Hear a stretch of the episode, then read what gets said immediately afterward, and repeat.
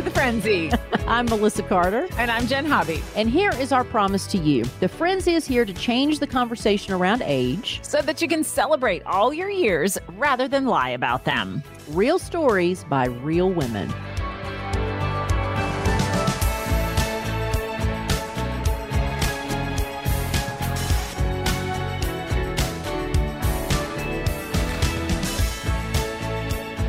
Lisa Carter, and I was once hit on by one of my father's employees at my father's funeral. I know that story. I'm Jen Hobby, and I'm certain that I don't wash my bras as often as I should. Honey, I don't think anybody does. All right, tell us about this employee. Oh my God. Yeah, okay, so short story. My father passed away back in 2001, so this is a long time ago, but I was 31. It was at his viewing, and if you've never been to a viewing, I'd be surprised if nobody's been to a viewing, but if you haven't, it's you've never been to a viewing. I've or never funeral? Been to a viewing. I've been to a funeral. Well, I've never been to a viewing where you like see the body. Mm-mm. Yes. I think that's a Southern thing too, but viewings are also there so that if somebody can't make the funeral, they have a 2-day event for anybody who wants to come. Open casket. It was viewing. My mother and I were in front of the casket greeting people. And one of my father's employees, who I had known since I was a child, came to talk to me. But I think it was like, oh, I haven't seen you since you were 12 years old. And now you're 31. And apparently he had appreciated the way that I had grown.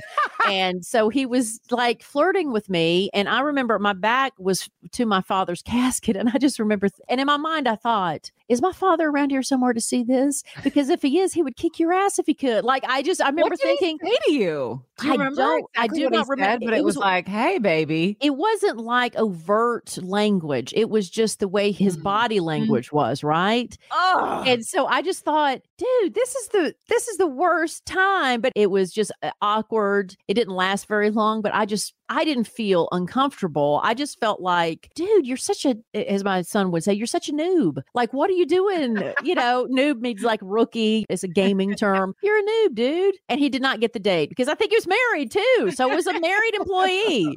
And the bra thing, I just want to bring up the bra thing. Yeah. When do you know? Like, what is your sign? Why do you feel guilty about not washing them as much as you could? What is it? I mean, is it the discoloration? Because that's the time that I know that the bras need to be thrown away. Sometimes I keep a bra longer than I should. I used to have a bra that would stab me. And I'm like, Carter, why do you still have this bra? Away. Yes. Yeah. No, I know when they're worn out, it's just how often you're supposed to wash them because, you know, you got to put it in the lingerie bag and you got to hang them dry. And I don't have that many to rotate. And so I try to be washing one while I'm wearing the other. I definitely wash it if I've sweat in it. Yeah. But if I haven't sweat in it, I probably just put it back on the next day. It's weeks. You you can smell it. I mean, real talk. And if it's a little, you know, if it's a little ripe, it's got to go in the washing machine. Yes. But I probably stretch it an extra day or two. Honestly, just spritz a little perfume on it, and you're good to go. Now, I'm not as big busted. I mean, it seems like the older and a little more weight on me, I've gotten bigger busted. But people who have very large breasts, I know that. There's baby powder involved for that very reason because of the sweat. Yeah. There are women I know that have put dryer sheets under to help with that. To me, bra fitting, I don't think I've ever had a bra that fit me. Yeah. I know of one where we live. Well, and now that we're kind of coming out of COVID and everybody's getting vaccinated and stuff, once you're good to go, let's go. Let's go do a custom fitting. We should. I'll broadcast it live for all the Frenzy friends. We should do that. Once this is done, you and I will go and we will have a discussion and a fitting, and we'll share it with the Frenzy audience. I think that's a great idea. Done. And I'll buy some more so I don't have to wash mine as often. I can get a couple more good bras in the rotation. When we go out, because we're in public and somebody's going to see it, how about you just put a clean one on? Okay, I'll try. Okay, before we go. Okay. Just wash one. You got time. How about wash one now and save it? And then when we go, you're ready.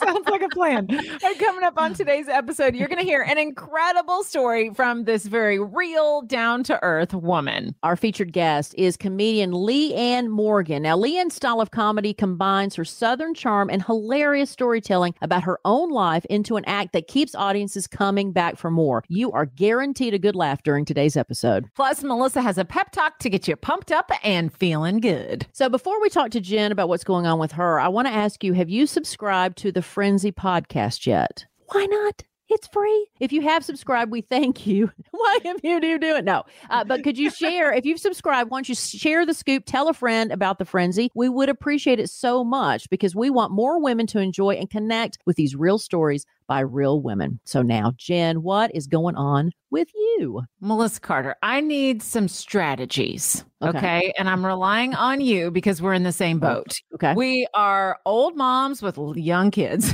Amen, okay. Sister. So yes.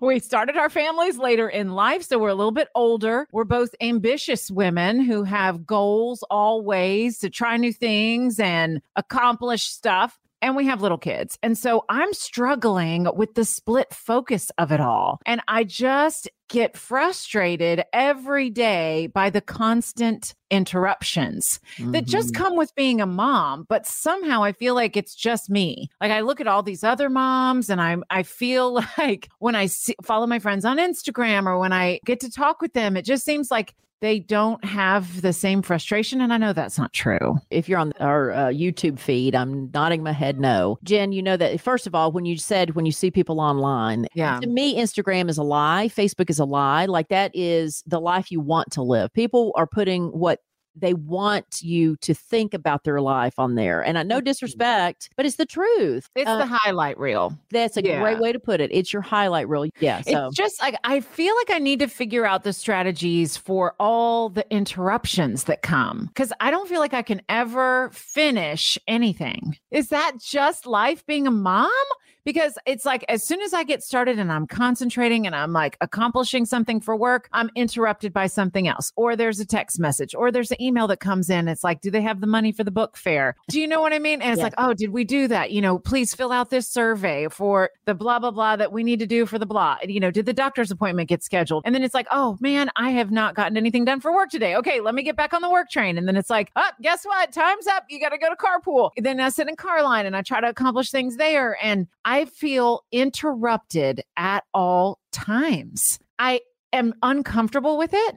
And maybe my issue is that I just need to get comfortable with the constant disruption. A couple of things come to mind. First of all, is that I don't think you need to be working in the carpool line. Like I think, I know. I think it's real boring and it takes about an hour and we're just parked. I'm not driving while I'm trying to respond to emails. It's like you're parked. And no, I agree with that. But there's a part of me that does think that this constant feeling of being behind only exaggerates it. My first thought is the old Roman war philosophy of divide and conquer. So if you've ever heard the term divide and conquer, that comes from the Roman Empire because the way that they were able to conquer so much territory is they divided the people of those communities. And if you don't work together, then you succumb to whatever. In this case, for a positive view of divide and conquer, you have to compartmentalize the things in smaller bites. You have to take it in small chunks. The projects I work on, instead of trying to think of it as a big project, like I'm going to get all this accomplished. It's just, I'm going to get this one piece. That's all I can only do 15 minutes. Give me a 15-minute window to get this piece of that project done. Because the problem is I have become that mother who says, all right, I'll get to you in just a minute. Hold on for a minute. And I'm like, oh,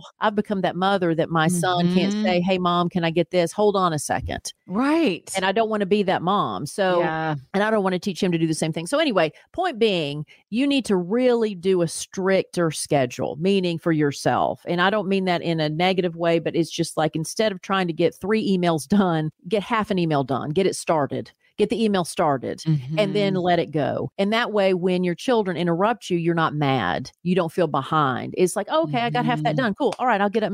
So because you need to feel joy and motivation for everything you do. So that's why in the carpool line, if you're doing something that's making you feel behind, well, then by the time your daughters get in your car, you're already kind of stressed. No, it's a privilege to be in that carpool line because your children are only this age for a short period of time and you need to not be working on something that makes you feel bad. Like, do you just let things go for work? Should I just be better at being bad at work and be a better mother? I don't feel like I'm bad at work. I just have rearranged my life to where, what is my priority? My priority is to be a good mom, because my son, by the time he's 14, he's not going to care as much about me. But at 6, I am his world. And I only have that for a short amount of time. That's true. And why am I so emotionally connected to my mother? Because of how she made me feel. Because she made me feel special. She made me feel important. Like she was engaged in what I was doing. And when we talked, she was engaged in our conversations, where my father was the workaholic. He barely gave me eye contact, let alone he never spent one-on-one time with me as a child on doing anything I was doing. And so I know he loved me, and I know she loved me. But as an adult, guess who I called? Guess who I wanted to spend time with? Guess who I mourned deeper? And that was my mother. Regardless of what I've accomplished professionally in my life, I want my son to have this reflection on me as an old man. I appreciate the way she made me feel. I think that's a struggle that every woman has. And it's not that you can't have both. It's like you teach your child. Is it your turn? It's my son's turn now. It'll be my profession's turn again. I think it's just that engine that's been running for so long in the career world, because we had kids later. You know, I probably would have felt differently if I had had children in my 20s. Now, thank goodness I didn't, because for so many reasons, I'm glad that I have children at the age that I am. But I think because I am ambitious and always have been, I think that that's just part of my motor and my DNA and how I'm wired, because I was like that through elementary school and middle school and high school. And I've always had that ambitious engine, that leadership engine. And that's been running on the highway at Mach 10 in one direction for so long. And I think especially COVID has highlighted it, right? Because I'm working from home now and my job changed so much. So this shift from going Mach 10 one direction on the highway to going, whoa, U-turn. Now focus on your family, focus on your kids, work from home, and kind of balance it all. It's just hard, because I feel like, you know, you get to those days where you're like, I'm not good at any of this. For women, especially, that's a normal emotion, whether you were in COVID or not. You have more than one responsibility. It gets splayed. You're a good wife, you're a good mother, you're a good employee, above average in all those areas, but you don't even see it. And I think that this is another thing why I always, as a lesbian, I am fascinated by the dynamics in a straight person's home. Because even though Katie and I are no longer together, we are 50-50 split with our son. Katie and I share this ambition that you talk about. And we realized, okay, we're going to take this as an opportunity. This is not something that we need to take as a deficit. So she and I work very well together on the fact that when we don't have our son, that's when we work. And so that's something that you don't have. Katie and I always talked about we should write a book, because we don't see why that structure has to not take place in the home of couples that are together. It's 2 days on, 2 days off, and a weekend. Meaning I have Mr. Carter, say, Monday and Tuesday. Then Katie has him Wednesday and Thursday. And then Wednesday and Thursday, you can actually concentrate and get stuff done. Wednesday and Thursday, I'm a workaholic. Friday, Saturday, Sunday, then I have my son, and then we switch around. Same with Katie. I would love that plan. But I would be sad if I didn't see my kids every day, but it is a great balance. But there's no reason that people can't have that in their whether you're straight or gay. If you're together in a home, the reason I target straight people is because in the gay community, we don't have those set structures. It's two women. So there's no man and woman in our roles in the relationship. Every relationship I've been in is a conversation we have. Who's going to take responsibility for this? Who's going to take, because we have the ability to do that. We're like, okay, we can set this for ourselves because we're not a straight couple. I'm fascinated by straight couples where the woman will run herself ragged for the man to still be able to focus on his job, even though she's working. So in olden days, it was he's working, so I'm going to do everything to make sure that he's making the money. So I need to make sure I'm going to have dinner on the table, and I'll take care of the kids so he doesn't have to worry about it. Well, to me, that's so old fashioned, but yet there's so many couples that still, well, you know, he's working, he makes the bigger salary potentially. So I'm just, no, honey, no. There's no reason that you can't do what Melissa and Katie Jo have done, which is you set a structure in your own house to where if it's 2-2-3 like we do, it's the Monday and Tuesday. Guess what? You're in charge of your kids. You're in charge of breakfast and dinner and bath and to bed and homework and all that stuff. When it's Wednesday and Thursday, your husband is in charge of breakfast and dinner and bed and bath. Great. Even if he doesn't do it as well as you, who cares? let him do it. I mean, that's the argument I hear a lot of women say. I don't care if he's not good at it. Right. Let him do it. And that way he gets to spend time with your child. You get to have time to just work and vice versa. Well, I do have to say, I feel like Grant, I need to defend him a bit because I do feel like we have a pretty good split of responsibilities. He's not a guy in our house who doesn't do anything. I mean, he does all the dishes every day. He does a lot of the laundry. He drives the kids to school in the morning. Like we have a pretty good split of responsibilities. I will say that his job has been more demanding in the last year and mine has been less demanding. So it's just a shift for me. It's a change to adjust to. Whereas before when I was doing morning radio and I was leaving basically in the middle of the night to go to work, he did all of the lunches and breakfast and getting the kids ready and out the door and all that kind of stuff. Here's the other thing that I will say about when the kids are in the house.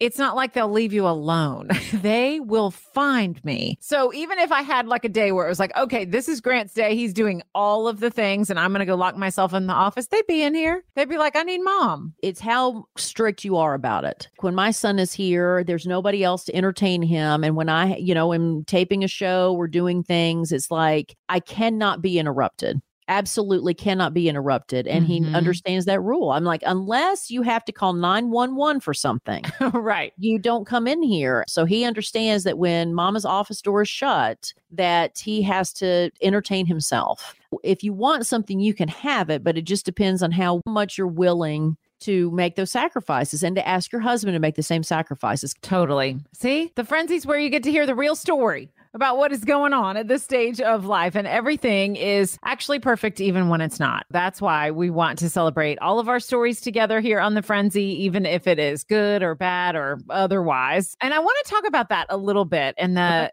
importance of storytelling. Can you talk about the importance of storytelling in your life, like talking about things like this? I mean, I think it's important outside your world, your personal world, but I think it's incredibly important inside your world. And that's kind of the theme of this is if you are unable to tell your story to your spouse, storytelling to me is most important at home. For most people, if you got stressed out at all by me saying you need to ask your spouse to step up, you really need to reevaluate this, because if your spouse doesn't understand why they need to step up, that's where the storytelling comes in. Does that make sense? It totally does. And I think that we can do a better job of that and just explaining the things that are going on with us to our partners. And they want to help when we ask them to. I think most of the time, I think most of the time they want to step up and help when they can, if we don't put them on the defense. If you're sleeping with somebody, they should, come on. And that, we could talk about that later. That's a storytelling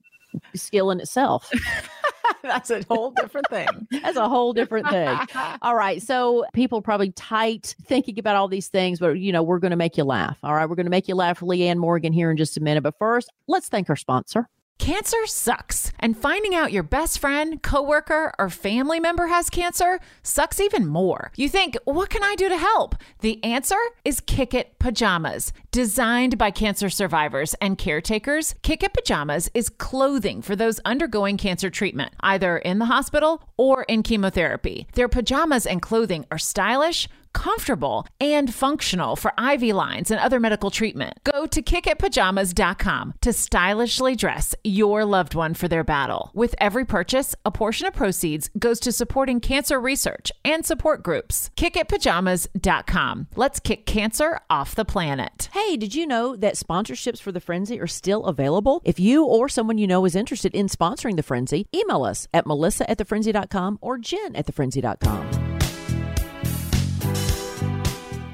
Our featured guest today is comedian Leanne Morgan. Now, she has appeared at the Las Vegas Comedy Festival, ABC's The View, Nick at Nite's Funniest Mom, and toured with the Southern Fried Chicks. She's appeared in comedy clubs and theaters all over the country. Leanne has celebrity fans like Dr. Phil, Paula Deen, Reese Witherspoon, and her videos on Dry Bar Comedy have gotten more than 50 million views. Her podcast, called Sweaty and Pissed, Menopause and More. Plus, Leanne is about to embark on her very first national headlining tour across the United States called The Big Panty Tour. So please help us welcome Leanne Morgan to The Frenzy. Thank you for having me, my darling. I feel frenzied.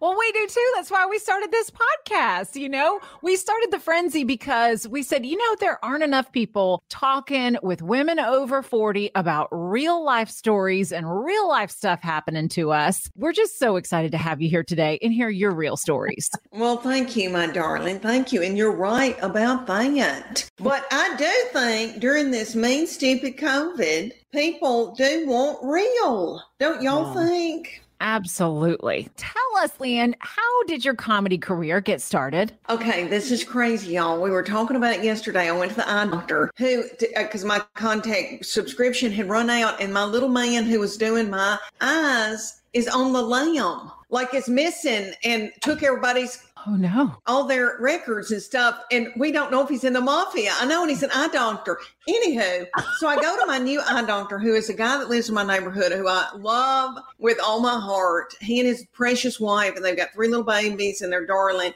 We were at his office and he was trying to get me contacts and figure out what I needed. And his partner in the eye business said, how in the world did you get started? There was a girl that they have hired, a lady my age, one of my dear friends that I had all my babies with in Morristown, Tennessee. She's come to work for them 5 months ago. We kissed and straddled each other. Okay, so then she said, she goes, Leanne, remember I peed on a couch at one of your jewelry parties? And I went, oh my gosh, Carmen, that was the time. Okay, so going back, let me tell you real quick. So I had had my first baby. My husband had moved me to the foothills of the Appalachian Mountains, Bean Station, Tennessee. He had his own business, 26 years old, overachiever. I wanted to stay home with my baby. Now, I knew I was going to be an entertainer from the time I was 5, but I was raised in the country and I just didn't know. Nobody had ever done anything like that. I didn't know how to do it. But anyway, so I went to college. I finished a degree. I married my husband. We were up in Bean Station, Tennessee. And in the back of my mind the whole time, I'm getting pregnant, breastfeeding, doing, but I'm thinking, how am I going to get on stage? So one of my good friends,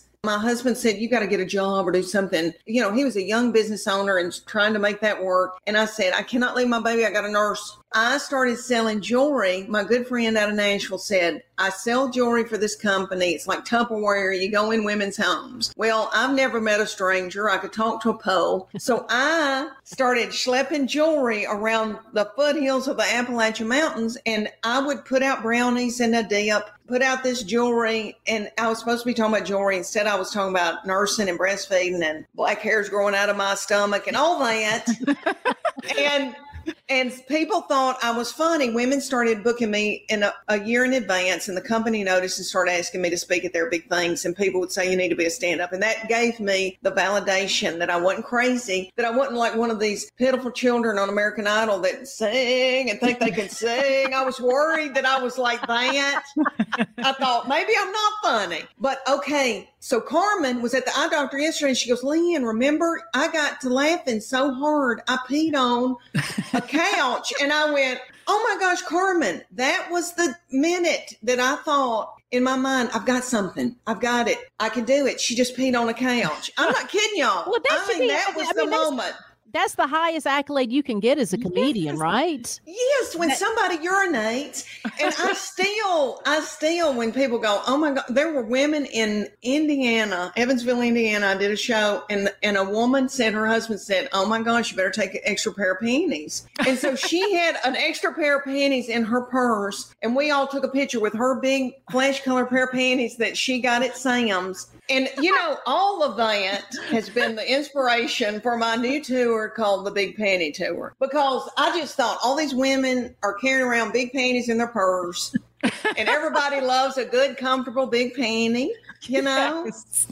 Absolutely. That's all they've been in the pandemic is. That's right. We talk about confidence on the show and confidence in women. And the fact that you had a feeling in your heart that you knew I've got to be out in front of people. And the fact that you're from Adams, Tennessee did not derail this dream of yours. Like you, instead of saying, well, I'm breastfeeding, I got a husband, I got a baby, you were like, okay, how am I going to do this? I'm going to figure out a way. And so I don't know, is there a way you could bottle up that confidence and give it to other women so they don't give up on themselves? Well, I don't know, but I feel like when you have a deep, like a intuition, I listen to my gut.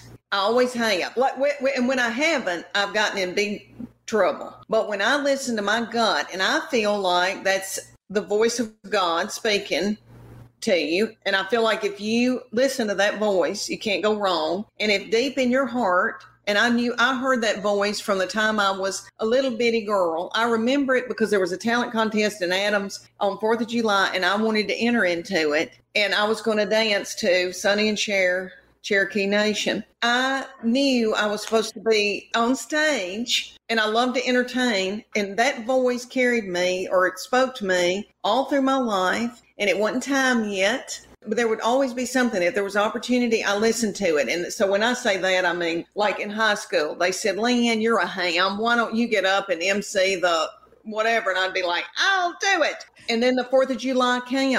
They had said, we've got a talent show. I was 10. I was like, I'm singing Blue Moon. I don't even know the lyrics, but I'm doing it. And I did it. And all those things were frightening. I felt in my heart, it's just something that I was supposed to be doing. It felt right to me. So if something is speaking to you, and if you call that God or whatever you call that, I call that God, that you need to listen to that. That's your gut. That's your, some people, I've worked with a comedian one time that called it her Northern Star. I do believe that's where the dreams come from, and they feel from there, and you need to listen to them. So if you've heard in a voice, I should have been a nurse. I wish I'd have gone to nursing school. I've got so many friends that are in their 40s that went back to nursing school, and it was hard, and they had a bunch of kids, but they knew in their heart that's what God had called them to do, to serve. You got to do it. You only get one life. You got to do it. You know, you may be out of your comfort zone. It may be scary, but that's when we grow. Remember Barney? Remember watching Barney with your babies? And it was always growing's hard. And it, you know, but you growth and all that comes from doing things outside the box, scary things. And I've been scared many a time up and down in this business, but I just always listen to that voice. There were times when I'd think, should I quit? This is crazy. Like, because I'd give a television deal for a sitcom, it wouldn't make it, and I'd be disappointed, and, you know, or I couldn't get booked, and, you know, there'd be a dry spell with that, and I think, you know, should I go to work at Target and put the bedding up on that back thing? Because I've always thought that'd be a fun job. and it would. Can y'all imagine, how, you know, putting the colors together and everything? So that voice would always go, no, it's not time. It's not time. No, there's something else. There's something else. And so that's what my opinion is. I think that everybody's got a gift. Everybody's got a destiny. And I think we all get, as women, we start thinking, well, is that crazy? Well, I shouldn't do that. I shouldn't do that for myself. That's going to take away from my family. Or I'm not smart enough, or I'm not thin enough, or I'm not whatever. And that's all just wrong and a lie. Why do you think older women are afraid to start something new like you did with your comedy career? Well, and when I got started, I was 32 and had 3 babies. I've been doing it 20 years, so, and that's old to get into comedy, really. Women my age now, I'm 55. If they are scared, I don't see a lot of people scared. I see a lot of people, and maybe during this pandemic, something's changed people, or our society has changed people, but I see a lot of women my age doing new things and going for it and taking on a whole new career. I feel like more and more people are doing that. And if they're not doing that, oh, I just want to say to them, I wish I could hold them on my lap, rock them, and go, you know what? Yes, you can. Yes, you can. And if that means, you know, you've been at home with children and you've raised them and they're gone and you're scared to go back out in the workforce, go to work at Target and put bedding up on the thing.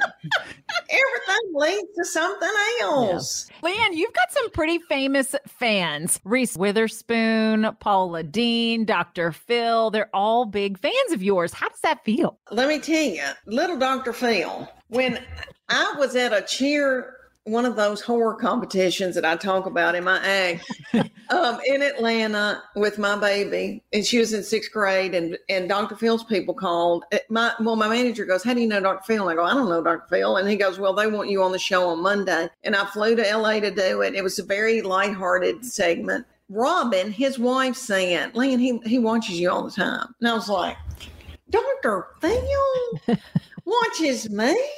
I mean, that was crazy. And then Paula Deen was going to play my mother on ABC. I had a deal with ABC and Warner Brothers for a sitcom, and Paula was going to play my mother. And that's how we met. And she kind of interviewed me and said, I remember she had a cigarette and a Pepsi, and she said, "Tell me who you are." And I told her, and she goes, "I believe you. Okay, I'll play your mother." And then, we were fast friends. And I opened for her for years and did several Food Network shows with her. And Paula was really good to me. And I met so many people through her and all that. It's so nice when somebody who's made it pulls somebody else up. And I hope I can do that for people. And then Reese Witherspoon. Okay, I've got a good friend in Nashville, Hugh Hauser, who is so funny. Does a Reba McEntire impersonation that'll blow your mind, and he's good friends with Reba. And Hugh and I, he met me backstage at he's a planner, event planner, and he was doing a big thing, and I was opening for Darius Rucker or a Lady Antebellum. I did it 2 years, and he was back there in a boot cut jean and his hair blown out, and we met, locked eyes, and fell in love, and have been best friends ever since. And he's a lot younger than me. We've just always hit it off, and sometimes he'll open for me, sometimes he'll do a little comedy and open for me. But what was I saying? What were we talking about? Something about Hugh. Oh, he introduced you to Reese? Yes, thank you. He knows everybody. And he said, "Leanne, I've showed the video of old people going to concerts to Janine and Ronnie Dunn." And I was like, "Oh my gosh, Hugh, why did you do that? I don't want Ronnie Dunn to think I was talking about his little legs and his hair plugs." He goes, "No, he's not." He goes, "But they've become big fans, and they're hosting a CMA after party with Reba, and they want you to come." And I was like, "What?" So I had to go to a hotel room. I'd been taking care of my little elderly mom and daddy, and I went to a hotel room and lay down for like 2 hours to try to get myself together, because these movie star people stay out all night. So I had the party didn't even start till 10 or 11 after the CMA awards. So I went to this thing, and y'all would not even believe who all was there. It was crazy. And I met little Reba. Reba goes, "Who are you?" Everybody goes, "Who are you?" Anyway, she was yummy. Her fanny you could fit her little tiny fanny into, like a sunglass case. I don't even know.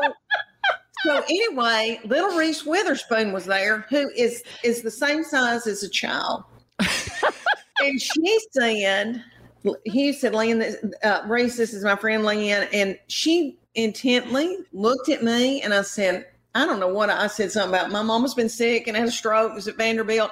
And she said, "What is happening to your mama?" So she locked eyes with me and talked to me for a long time. And I thought she was precious. And then, I went home, and all of a sudden she started following me. And I didn't even know if she'd remember me. And I started doing those back porch little videos, no makeup on, looking like a pink Jaybird. And I would say, "Well, I've made a Jell-O salad. Well, I made a chicken pot pie. Well, during the pandemic, I didn't even know anybody's listening." And she messaged me and said, "Leanne, you are helping people, and you need to keep doing it." And I was like, "What?" I was so nervous. I showed it to my middle child in communications, and I went, "Look at this." She goes, "Be cool, girl, be cool."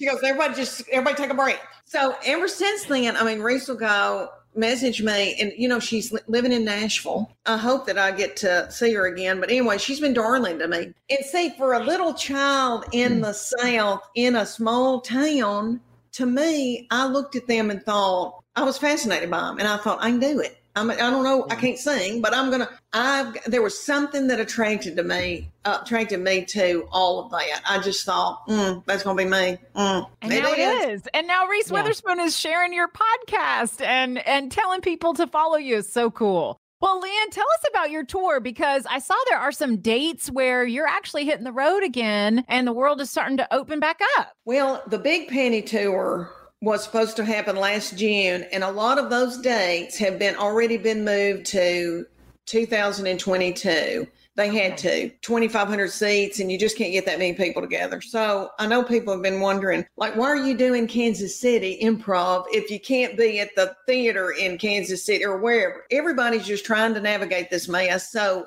Right now, they're putting me in small venues. So if you see new dates, those are small venues that are mandated. I mean, you know, with social distance and all that, that many people can get together. They're very small, limited seating. And so hopefully by July, right now we're holding my dates in July, and who knows if they'll go. But the Big Panty Tour, is supposed to start July to late summer in big theaters where they're, and it'll all depend on, you know, what's happening with the mean stupid COVID, but that's when it's supposed to happen. But so if people see little dates that may not be part of the Big Panty Tour, that's helping me get ready for the Big Panty Tour so I can remember what I'm saying.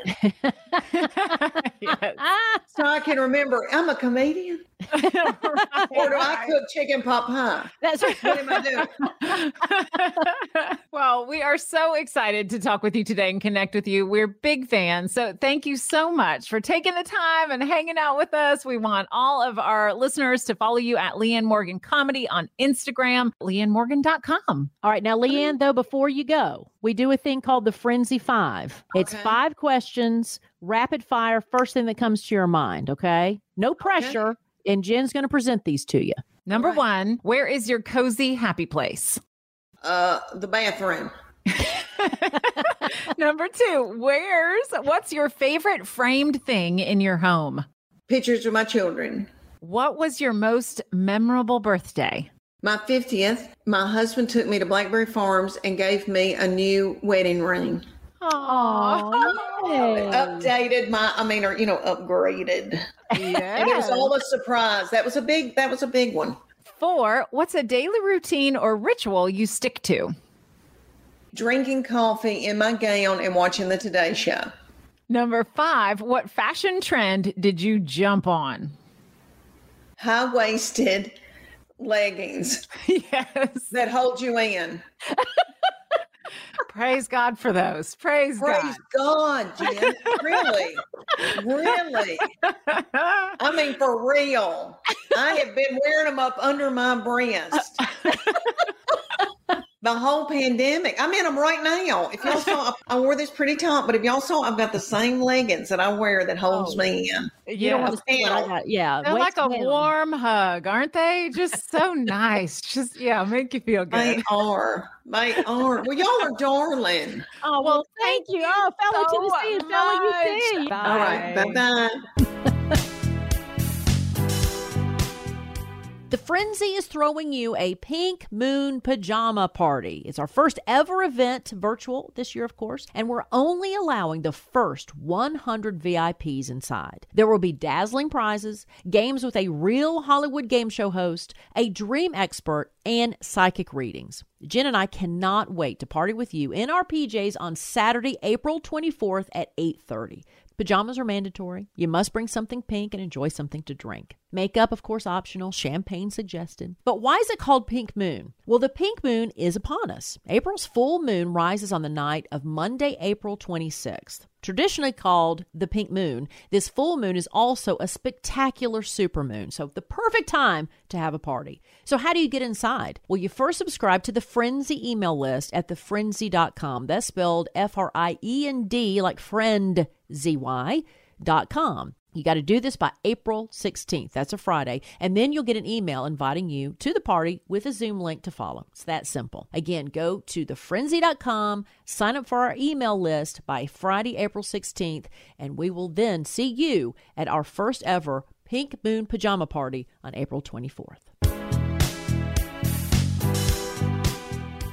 Let's grab a quick question out of the You Don't Know My Life box, a game that you can buy on Amazon. We have the link if you're watching YouTube here below. Question for you, Jen. What's something that you're surprisingly really bad at besides scheduling? I'm just kidding. Well, Melissa, this is something that I need to get better at, trying things that I'm bad at, because I'm typically the person who goes to the things that I'm good at. Let me think about it. Oh, you have to. I'm sorry, Jen. You have to think about it. You're good at everything. I'm just kidding. Oh, I know. I know what it is. I'm bad at technology. Oh.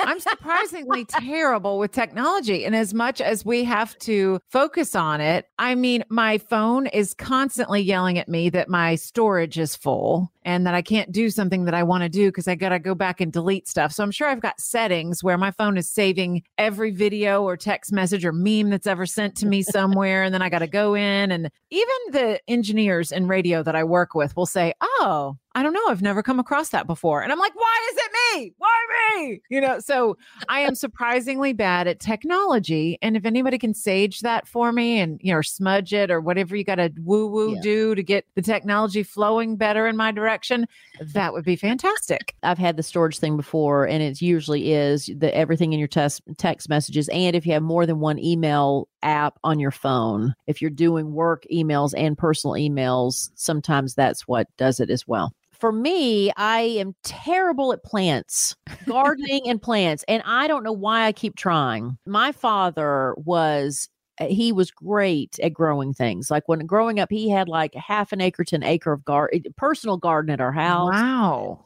He worked in agriculture. He was born on a farm. So, I mean, he had it, but he took to it. And so he could grow every vegetable. He had all kinds of trees, like, you know, apple trees and all these different trees. And I mean, he had grapevines and the whole thing, like the things that I wish that I had now, where when you're a kid with somebody like that, the kids are recruited to go pick vegetables. Right. And I was like, I don't want to go out and sweat and do all this, Dad. I want to go and do something else. But for some reason, I feel like I have inherited the DNA of the Carter green thumb. I did not. There was a meme. Did you just like kill that little pot of basil that you buy from Publix or whatever? Mm-hmm. I kill everything. There was a meme I posted on Facebook, Melissa Carter ATL, which said that I am more of a hospice nurse for plants because I prepare them for their meeting with Jesus. It is the worst. Jen got me, I think it was a lily when I first moved into my new home. Yeah. And it was dead in 11 months. So the 11 months was a record. I had a couple people who bought me succulents. Okay, succulents. Those are real hard to kill, Melissa Carter. Come on. Both were dead in a year. And I followed the instructions. One of them had the little tab in it. And I followed the instructions on yours. You had kept the tab in there. And I did everything I was supposed to. I did exactly what the directions told me to do. And everything is dead. Every living plant. I've tried gardens at every home I've lived in, except this one. I'm like, why? Why should I even try? There's a patch outside my home of grass that's not growing. And so I did the pH balance. And I tried to put like lye and stuff. I mean, I'm doing the things that gardeners do. And it's no. No. We can't all be good at everything. You know, don't get me hard to be perfect. Do not get me a plant. Do not give me a plant. Do not give me any more plants. Please don't. You're going to give me another plant. I am. All right. Melissa Carter has your pep talk for this week to pep you up and get you pumped and ready to go. I want to focus on the miracle of the vaccines, right? So we have here in Georgia last week, they opened up vaccines to all adults. So there's no more restrictions in the state of Georgia. I'm sure there's going to be a lot of that across the country, but we're getting vaccinated like President Biden said we would here before the 1st of May. And so we're going to get back to our normal lives, hopefully here in the summertime, in the fall, especially in 2022. So I want to focus on that because you had a year to reflect. I mean, we all talked about that. What's important? We're learning what's important. Our family's important. Our time to ourselves is important. We don't want to be overwhelmed, all these things. But now we're going to get back in our regular routines. We're going to get back in the cars for those who are going to go back to the office, whether it's this year or next year. You're going to get back in traffic. You're going to get back into your world where you feel overwhelmed. I want you to hold on to those things that you contemplated while you were in quarantine. My mantra is taking it down to its minimal level. Okay. So the mantra for today, our mirror mantra is, you are not alive just to pay bills and lose weight. This is so good. Because and I'll repeat it because I know Jen is typing, you are not alive just to pay bills and lose weight. And the reason that they correlate is because that's what tends to happen when you're in the hamster wheel of the workforce, is that you get behind, you're overwhelmed, you're having to, again, divide your attention between several things. And you're like, okay, I'm here because it helps me pay the bills, Okay, that's great. But ends up for a lot of women, what happens is you sacrifice at work because you need to pay your bills, which I completely understand. But then when you are in your alone time, when you're in your personal time, then you obsess over how you look. You obsess over the beauty aspect of you because that's something that you've been trained to do since you were, probably 5 years old. I just want to remind you that those things that inspired you during the pandemic, the things that you thought you dreamt of, you are alive. There are, who knows what the final death toll is going to be. Like today, it's like 530,000 people, like over 500,000 people in the United States alone died of the pandemic. So it is a miracle that you survived this. It's a privilege that you survived this. So many didn't, right? So what are you going to do with your life from now on? Those things that you were inspired to do when you were hunkered down at home and the things you thought, oh, this is more important to me than that is. Well, don't get back in the habit of thinking that your life is nothing more than just to pay the bills and lose weight. I love it. So good. That is so good. I'm going to remember that all week long. Thank you so much, MC. Subscribe to The Frenzy Podcast and leave us a review. It really does big things and allows other people to find out about it. You can also sign up for our weekly email and we will send that week's episode right to your inbox. We promise we will not bug the crap out of you with lots of emails. We only send one a week with the new show. And the way to sign up is at thefrenzy.com. And we want to know, is there a friend of yours who would enjoy this episode? We want you to share this with her as well. Plus our brand new YouTube channel. We mentioned that earlier. It's live with videos and extended interviews from the show. If you like this show, share about it on your social media as well, because then you can tag us, we can see it, and then we can share it as well. We want to say big thanks to our listener, Lauren Goins. She reached out and emailed us because she signed up for the Frenzy emails. Melissa hasn't heard this before. Her email says, hey, ladies, I don't know if y'all remember me, but I used to perform at Whole World and we met a few times. Anyway, I have loved listening to you two on the podcast. Y'all were my favorite part about The Burt Show, and it's so awesome to hear you gals back together. She says, I took a little mini me day for my 40th birthday up to Tallulah Gorge and listened to The Frenzy on the way. It was so relatable and encouraging. I have a daughter that is 7 and I totally related to discussion about the dynamics of siblings once parents are gone. She said, my story is a little different because I no longer speak to my dad, but it's still significantly changed how I put boundaries in place with my siblings and navigating what I need to allow in my life and what I need to shed. Anywho, I just wanted to tell you guys congrats and I look forward to many more episodes. Then she says, P.S. as a request for an episode, I would love to hear you explore the Enneagram. Have you ever looked into it? Oh, I've seen that everywhere. Me too. Have you done it yet? No. Me either. I've been kind of scared too, but it is a way to get to know yourself. So it's so weird. I wrote it back and I asked. Something is, I'm sorry to interrupt, but it's just like, I'm one of those people that if I see it everywhere, it's like, okay, well, that's a sign. I'm the Pisces that feels like, oh, it's a sign. That's a sign. Yes. So she said there is a quiz. She sent us a link and she said it's become very popular. And it's hard to find free ones because Enneagram experts have started cashing in. But she asked that you and I go through and maybe take this quiz. And also she says to read about the Enneagram. There are some amazing books out there. Her email says, including The Road Back to You, that's on Audible, and The Sacred Enneagram. She says, I love talking about this stuff. So if you want any help in navigating it, let me know. Yeah, she says, I take that challenge, Lauren. I take that challenge. I know. I thought it was great. Enneagram gets to our core desires and fears. So it's important to answer as your core self without the responsibilities that we have on us at the present moment. Okay. Then she sent it, said, peace and blessings, Lauren Rivard Goins. Lauren, yay. Isn't that a great idea? Yes. Let's dive into it and look into it. And we're just going to promise Lauren that it'll be in a new episode. Okay. Soon. And the Enneagram should be something that we take our time to explore and enjoy because I've heard so much about it. Well, let's do it. I'm all about it. We're in, Lauren. Thank you. Soundtrack produced by Tammy Hurt for Placement Music, written and recorded by Placement Music creative team member Mark Daniels. The Frenzy's graphic design is by Helen Vickers and web design by Caden Jacobs. These are real stories by real women. Thank you for your gift of your time. We really appreciate you. Until next week, trust your gut, share your story. Stop lying about your age. See you next time.